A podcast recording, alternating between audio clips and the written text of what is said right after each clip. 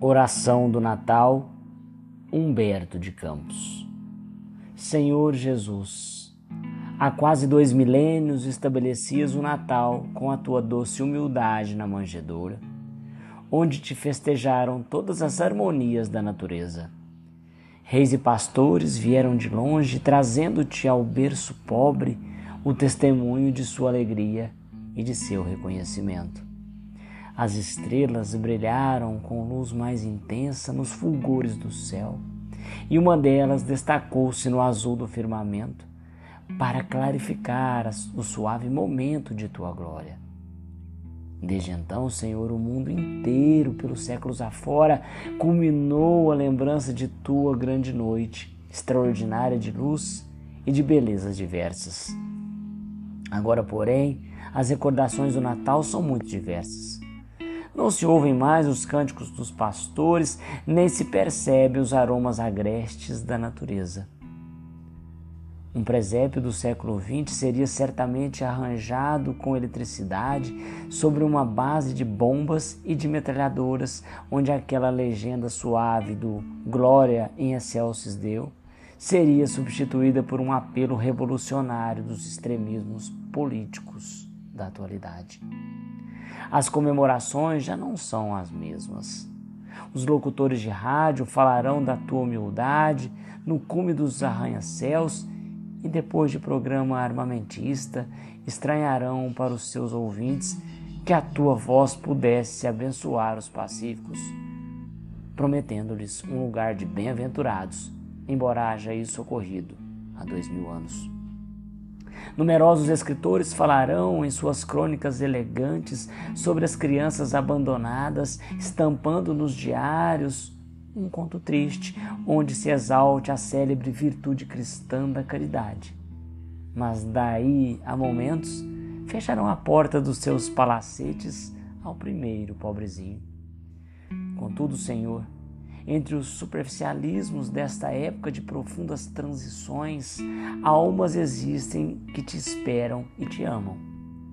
Tua palavra sincera e branda, doce e enérgica, lhes magnetiza os corações na caprichosa e interminável esteira do tempo.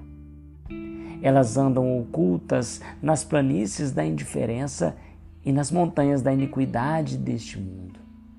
Conservam, porém, consigo a mesma esperança na tua inesgotável misericórdia. É com elas e por elas que, sob as tuas vistas amoráveis, trabalham os que já partiram para o mundo das suaves revelações da morte. É com a fé admirável de seus corações que semeamos de novo as tuas promessas imortais entre os escombros de uma civilização que está agonizando à míngua de amor. E por essa razão que, sem nos esquecermos dos pequeninos que agrupavas em derredor de tua bondade, nos recordamos hoje em nossa oração das crianças grandes, que são os povos deste século de pomposas ruínas. Tu que é o príncipe de todas as nações e a base sagrada de todos os surtos evolutivos da vida planetária, que és a misericórdia infinita, rasgando todas as fronteiras edificadas no mundo pelas misérias humanas, reúne a tua família espiritual sob as algemas da fraternidade e do bem que nos ensinaste. Em todos os recantos do orbe, há bocas que maldizem e mãos que exterminam os seus semelhantes. Os espíritos das trevas fazem chover o fogo de tuas forças apocalípticas sobre as organizações terrestres, ateando o sinistro incêndio das ambições na alma das multidões alucinadas e desvalidas. Por toda parte assomam os falsos ídolos da impenitência do mundo e místicas políticas saturadas do vírus da mais nefasta paixão. Entornam sobre espíritos o vinho ignomioso da morte. Mas nós sabemos, Senhor, que são falazes e enganadores as doutrinas que se fartam da seiva sagrada e eterna dos teus ensinos, porque dissipas misericordiosamente a confusão de todas as almas, ainda que os seus arrebatamentos se apoiem nas paixões mais generosas. tu que andavas descalço pelos caminhos agrestes da Galileia, faze florescer de novo sobre a terra o encanto suave da simplicidade no trabalho, trazendo ao mundo a luz cariciosa de tua oficina de Nazaré. Tu que és a essência de nossos pensamentos de verdade e de luz, sabes que todas as dores são irmãs umas das outras, bem como as esperanças que desabrocham nos corações dos teus frágeis tutelados, que vibram nos mesmos ideais, aquém ou além das linhas arbitrárias que os homens intitularam de fronteiras. Todas as expressões da filosofia e da ciência dos séculos terrenos passaram sobre o mundo, enchendo as almas de amargosas desilusões.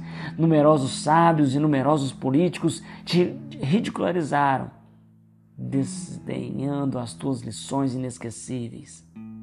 Mas nós sabemos que existe uma verdade que dissimulaste aos mais inteligentes para revelares às criancinhas, encontrada, aliás, por todos os homens, filhos de todas as raças, sem distinção de crenças ou de pátrias, de tradições ou de família, que pratiquem a caridade em teu nome.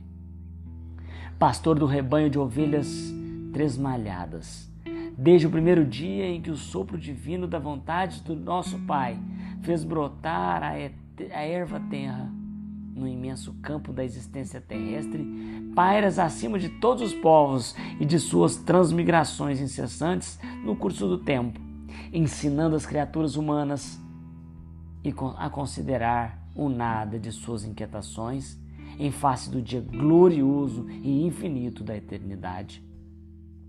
Agora, Senhor, que as línguas da impiedade conclamam as nações para um novo extermínio, manifesta a tua bondade ainda uma vez aos homens infelizes para que compreenda ao tempo a extensão do seu ódio e de sua perversidade. Afasta o dragão da guerra de sobre o coração dilacerado das mães e das crianças de todos os países, curando as chagas dos que sangram de dor selvagem à beira dos caminhos. Revela aos homens que não há outra força além da tua e que nenhuma proteção pode existir além daquela que se constitui da segurança de tua guarda. Ensina aos sacerdotes de todas as crenças do globo que falam em teu nome o desprendimento e a renúncia dos bens efêmeros da vida material, a fim de que entendam as virtudes do teu reino que ainda não reside nas suntuosas organizações dos estados deste mundo. Tu que ressuscitaste Lázaro das sombras do sepulcro, revigora o homem moderno no túmulo de suas vaidades apodrecidas. Tu que fizeste que os cegos vissem, que os mudos falassem, abre de novo os olhos rebeldes de tuas ovelhas ingratas e desenrola as línguas da verdade e do direito que o medo paralisou nesta hora turva de penosos testemunhos. Senhor, desencarnados e encarnados, trabalhamos no esforço abençoado de nossa própria regeneração para o teu serviço divino. Nessas lembranças do Natal, recordamos a tua figura simples e suave, quando ias pelas aldeias que bordavam o espelho claro das águas do Tiberíades. Queremos o teu amparo, Senhor, porque agora o lago de Genezaré é a corrente represada de nossas próprias lágrimas. Pensamos ainda ver-te quando vinhas de Cesareia, de Filipe, para abraçar o sorriso doce das criancinhas. De teus olhos misericordiosos e compassivos corria uma fonte perene de esperança divina para todos os corações. De tua túnica humilde e clara vinha o símbolo da paz para todos os homens do porvir, e de tuas palavras sacrossantas vinha a luz do céu, que confunde todas as mentiras da terra. Senhor, estamos reunidos em teu Natal e suplicamos a tua bênção. Somos as tuas crianças dentro da nossa ignorância e da nossa indigência. Apieda-te de nós e dize-nos ainda, meus filhinhos.